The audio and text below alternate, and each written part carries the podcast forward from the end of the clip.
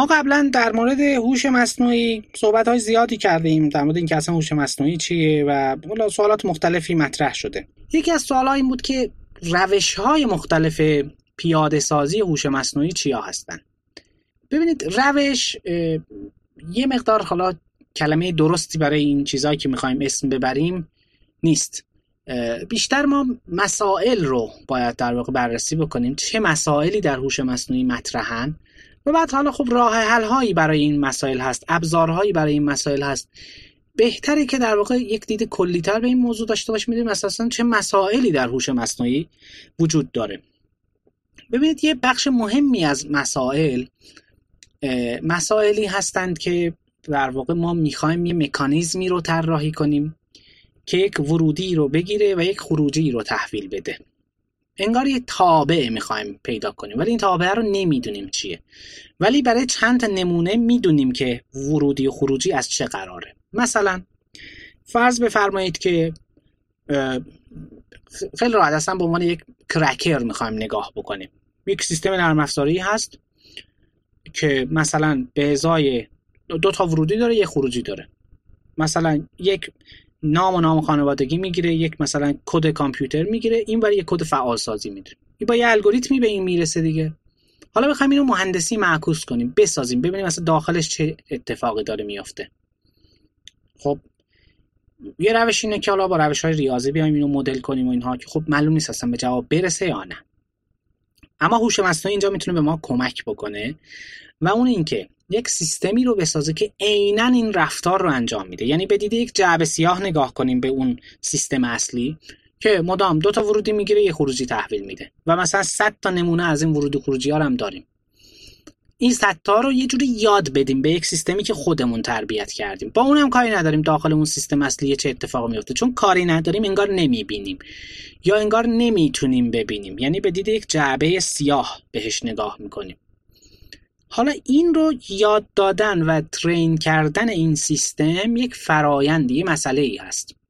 حالا می‌تونه به دید مسئله رگرسیون یا مدل سازی دیده بشه این. خب این مسئله خیلی کلی ریاضیه. ما اینو در شاخه‌های مختلف ریاضیات کلاسیک هم داریم. اما خب در هوش مصنوعی هم یکی از مسائل معروفه.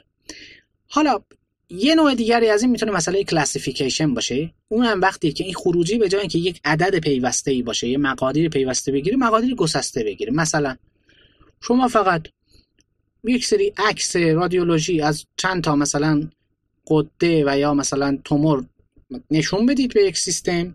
به شما بگید که این تومور خوشخیمه بدخیمه. همین اینو تشخیص بده. همین کاری که پزشک انجام میده پزشک متخصص. در واقع چه کار باید بکنیم؟ باید یه کاری بکنیم.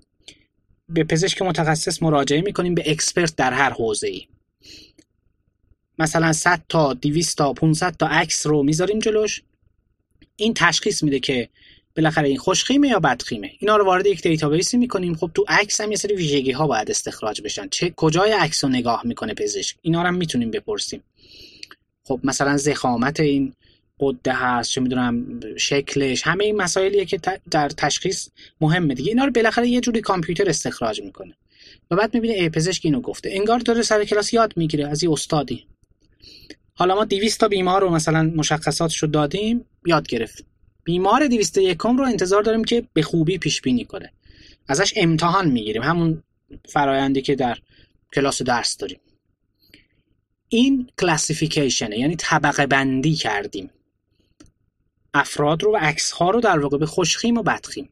اما یه موقعی هست که مثلا خروجی اون سیستممون یه عدد صفر و یک نیست خوشخیم بدخیم نیست. مقادیر گسسته نداره مقادیر پیوستن. توی این حالت مسئله تبدیل میشه به رگرسیون. ولی هر دوی اینها مسائل یادگیری نظارت شدن. یعنی چی؟ یعنی یه ناظری یه معلم این بالا وایساده و نمونه ها رو داده و میگه اینا رو یاد بگیر. امتحانم می‌گیره آخرش. اما همیشه به این راحتی نیست.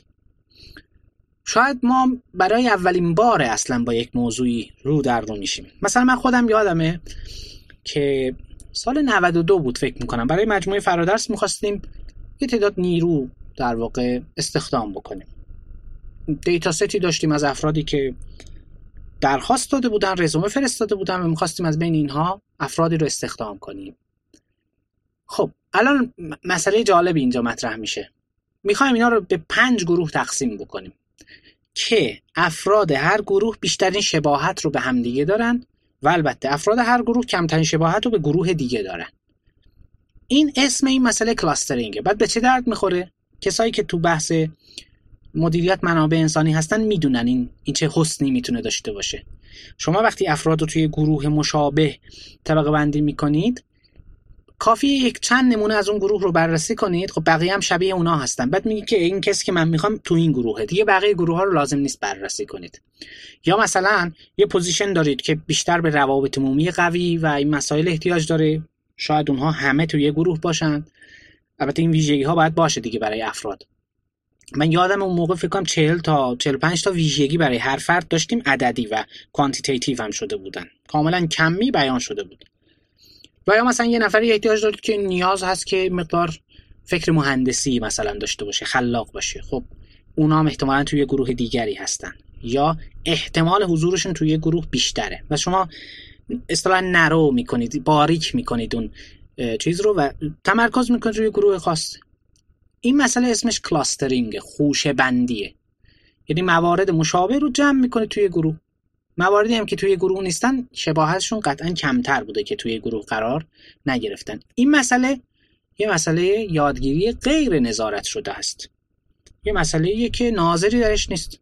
نمی‌دونیم درست چیه غلط چیه. شما به روش های مختلف می‌تونید اینا رو کلاستر بکنید. ولی از بین اینها یک چندتایی هستن که بهترن. یه نوع دیگه از مسائل غیر نظارت شده مسائل بهینه سازی هن. که البته این لینک هایی با اون مسئله کلاسترینگ هم داره. مثلا بهترین ابعاد برای مثلا یک بسته بندی برای یه جعبه چیه؟ به شرطی که حالا شرایط رو داشته باشه. حجمش زیباییش همه اینها. داریم در مورد بهترین صحبت می‌کنیم. حالا خب افراد مختلف کارخونه های مختلف می‌تونن پیشنهادهای مختلف داشته باشن. ولی از بین اینها یکی دو تا هست که بهتر از بقیه هستند.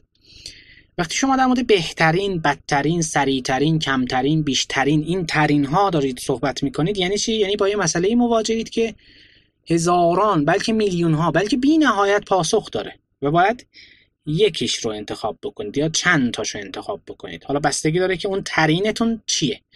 یک هدف دارید دو هدف دارید سه هدف دارید اینجا هم باز ناظری در کار نیست. خودمون باید پیدا بکنیم که چجوریه. خود مسئله clustering هم در واقع یک زیر مجموعه از مسئله optimization می‌تونه باشه چون اونجا هم دنبال بهترین طبقه بندی هستیم بهترین خوشه بندی هستیم که با معیاری مشخص میشه. یه نوع دیگه از مسائل هم بینابین مسئله نظارت شده و غیر نظارت شده هستند. البته برای هر کدوم از اینها ابزارهای باز مختلفی هست. من چند تا رو اشاره می‌کنم. مثلا برای مسئله نظارت شده و غیر نظارت شده انواع و اقسام شبکه های عصبی هستند یا مثلا سیستم های فازی می‌تونن برای این استفاده بشن که از منطق فازی استفاده می‌کنه یا شبکه های بیزی. و و و کلی روش های مختلف. برای بحث بهینه سازی الگوریتم ژنتیک رو داریم. همونطور که طبیعت طی میلیون ها سال با تکامل تونسته موجودات بهتر و بهتر و بهتری بسازه. یا مثلا الگو داریم از سوارم اینتلیجنس از مثلا دسته های پرنده ها از ماهی ها الهام گرفته شده. همون الگو رو به صورت ریاضی پیاده سازی کردن. مثلا رسیدن به الگوریتم بهینه سازی ازدهام ذرات یا PSO این هم الگوریتم بهینه سازی یا از مورچه ها الهام گرفتن. کلی الگوریتم بهینه سازی هست که اینا می‌تونن استفاده اکثرا هم منشأ الهام اینها طبیعت. اما یه نوع دیگه ای از این مسائل رو داریم که نه یادگیری نظارت شده است نه یادگیری غیر نظارت شده. اصطلاحا یادگیری تقویتیه reinforcement learning. یک چیزی بینابین اینها هست. ما توی یادگیری نظارت شده یه مرشدی هست اون بالا میگه چی درست و چی غلط. طبق همون باید عمل بشه. توی یادگیری غیر نظارت شده اصلا همچی چیزی نیست. یعنی اصلا دسترسی به درست و غلط نداریم.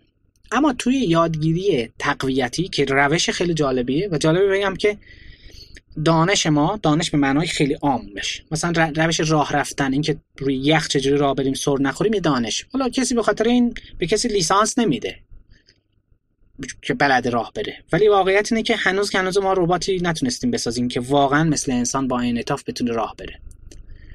خب این یه دانشه. دانش ما اون چیزی که تو مغزمونه به معنای عامش نه دانش آکادمیک الزاما یا دانش حرفه‌ای. این بخش اعظمش. تقریبا بالای 90 درصدش رو ما از طریق reinforcement learning یاد می‌گیریم. مثلا دستمون رو می‌زنیم به یه چیزی میسوزه و دیگه می‌دونیم که دستمون رو نباید بزنیم به اون. یعنی چی؟ یعنی محیط یه جوریه یه سری پاداش یا جریمه به ما میده و ما بر اساس این یاد می‌گیریم که اکشن خوب بود یا بد بود. و رفته رفته policy یا سیاست تو ذهن ما شکل می‌گیره. این به معنای یک چیزی شبیه سیاسته حالا ما سیاست رو خیلی بحث مثلا تو علوم سیاسی و بحث های مختلف و اینها داریم این بحث ریاضیه. پالیسی میگن اصطلاح دیگه. یعنی یک روشی که بر اساس اون تصمیم می‌گیریم که توی حالت خاصی و با توجه به اینکه یک ریوارد یا پانشمنت خاصی یک جریمه یا پاداش خاصی رو گرفتیم چه جوریه؟ چه کاری باید انجام بدیم؟ چه کاری بهتره؟ چه کاری توصیه میشه؟ در واقع محیط اینجا به صورت مستقیم یاد نمیده بلکه از طریق پاداش داره این رو القا می‌کنه که این کار بهتره این کار بدتره. بعد این موضوع از این قراره که در واقع ما در یادگیری reinforcement learning در یادگیری تقویتی به صورت غیر مستقیم سیگنال هایی رو از محیط دریافت می‌کنیم و البته بخشی از محیط رو می‌تونیم ببینیم و این میشه ورودی ما از این سیستم و بعد این رو نهایتا تبدیل می‌کنیم به یک اکشنی یک کاری که این فوق العاده روش قدرتمندیه و آینده هم اتفاقا از آن این نوع از روش ها هست به خاطر اینکه الان مثلا فرض بفرمایید همین بازی گو رو که می‌دونی بازی گو خیلی خیلی بازی پیچیده ایه فقط در مورد پیچیدگی این بازی گو اینو بگم که تعداد حالت هایی که امکان داره تو بازی گو پیش بیاد از تعداد اتم های کل هستی کل هستی بیشتره. خیلی بازی پیچیده ایه پس چجوری کامپیوتر می‌تونه این رو یاد بگیره طوری بازی کنه که از انسان جلو بزنه؟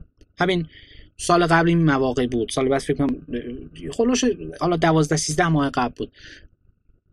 اون موقع سال قبل الگوریتم AlphaGo که مال گوگل بود اومد و در یک بازی که فکر کنم پنج تا بازی انجام میشه قهرمان جهان لی سدول فکر می‌کنم بود در سئول در پایتخت کره جنوبی انجام شد. چهار تا بازی رو برد AlphaGo. یه بازی رو حالا اون قهرمان جهان تونست ببره از AlphaGo. خیلی موفقیت بزرگیه. باز اونجا از روش reinforcement learning البته استفاده شده از شبکه های عصبی ژرف یا شبکه های عصبی عمیق و در واقع از الگوریتم deep learning استفاده شده که اونم باز یه بخش از در واقع الگوریتم های یادگیری نظارت شده می‌تونه محسوب بشه ولی از RL هم استفاده شده بود. خیلی اولا الگوریتم پیچیده و جالبی به هر حال طوری هست که گوگل این الگوریتم خرید کلش رو کل اون پروژه آلفاگو رو. و خیلی استفاده ها ازش خواهد شد در آینده. به حال روش های مختلف هوش مصنوعی رو ما اینطوری بررسی کردیم که اساسا چه مسائلی در هوش مصنوعی هست. این چیزهایی که الان دیدیم خیلی از مسائلی که ما می‌خوایم به واسطه هوش مصنوعی به حل اونها بپردازیم خیلی از کاربردها حداقل به یکی از این صورتها قابل بیانن. حالا یا یادگیری نظارت شده یا غیر نظارت شده یا reinforcement learning. میشه. بعضا میشه به دو شکل مثلا حتی بیان کرد. یه مسئله رو که اون وقت خب اپروچ های مختلفی براش وجود داره. ما در واقع برای هر کدوم از این گروه هم روش های مختلفی داریم و خب این موضوع بحث دوره های آموزشی مختلفی می‌تونه باشه. کلی بحث ها میشه در موردشون کرد. حالا امیدوارم فرصتی پیش بیاد بتونیم در مورد اینها هم صحبت بکنیم. ولی خب فکر می‌کنم این یک مرور خوبی بر این روش ها می‌تونه باشه این چیزی که الان اینجا گفته شد و خب برای کسانی که علاقه می‌تونن از هر کدوم از این شاخه ها شروع کنن. پیشنهاد منم شبکه های عصبی مصنوعی مثل همیشه فکر می‌کنم دریچه ورود خیلی جالبی می‌تونه باشه. و البته نسبت این هوش مصنوعی با یادگیری ماشین چیه؟ بله یادگیری ماشین یکی از روش های پیاده سازی هوش مصنوعی. در واقع یک ساب کاتگوری از مباحث هوش مصنوعی می‌تونه باشه. نسبتش با بحث محاسبات تکاملی چیه؟ بله اونم یک بخش از هوش مصنوعیه. نسبتش با سیستم های فازی چیه؟ سیستم های فازی کاربردهای در حوزه های دیگه دارن تو هوش مصنوعی هم می‌تونن کاربرد داشته باشن. با داده کاوی چیه؟ بله داده کاوی یکی از کاربردهای هوش مصنوعی می‌تونه باشه کاربرده. و و خیلی مسائل دیگری حالا می‌تونه مطرح بشه که همشون به همدیگه ربط دارن.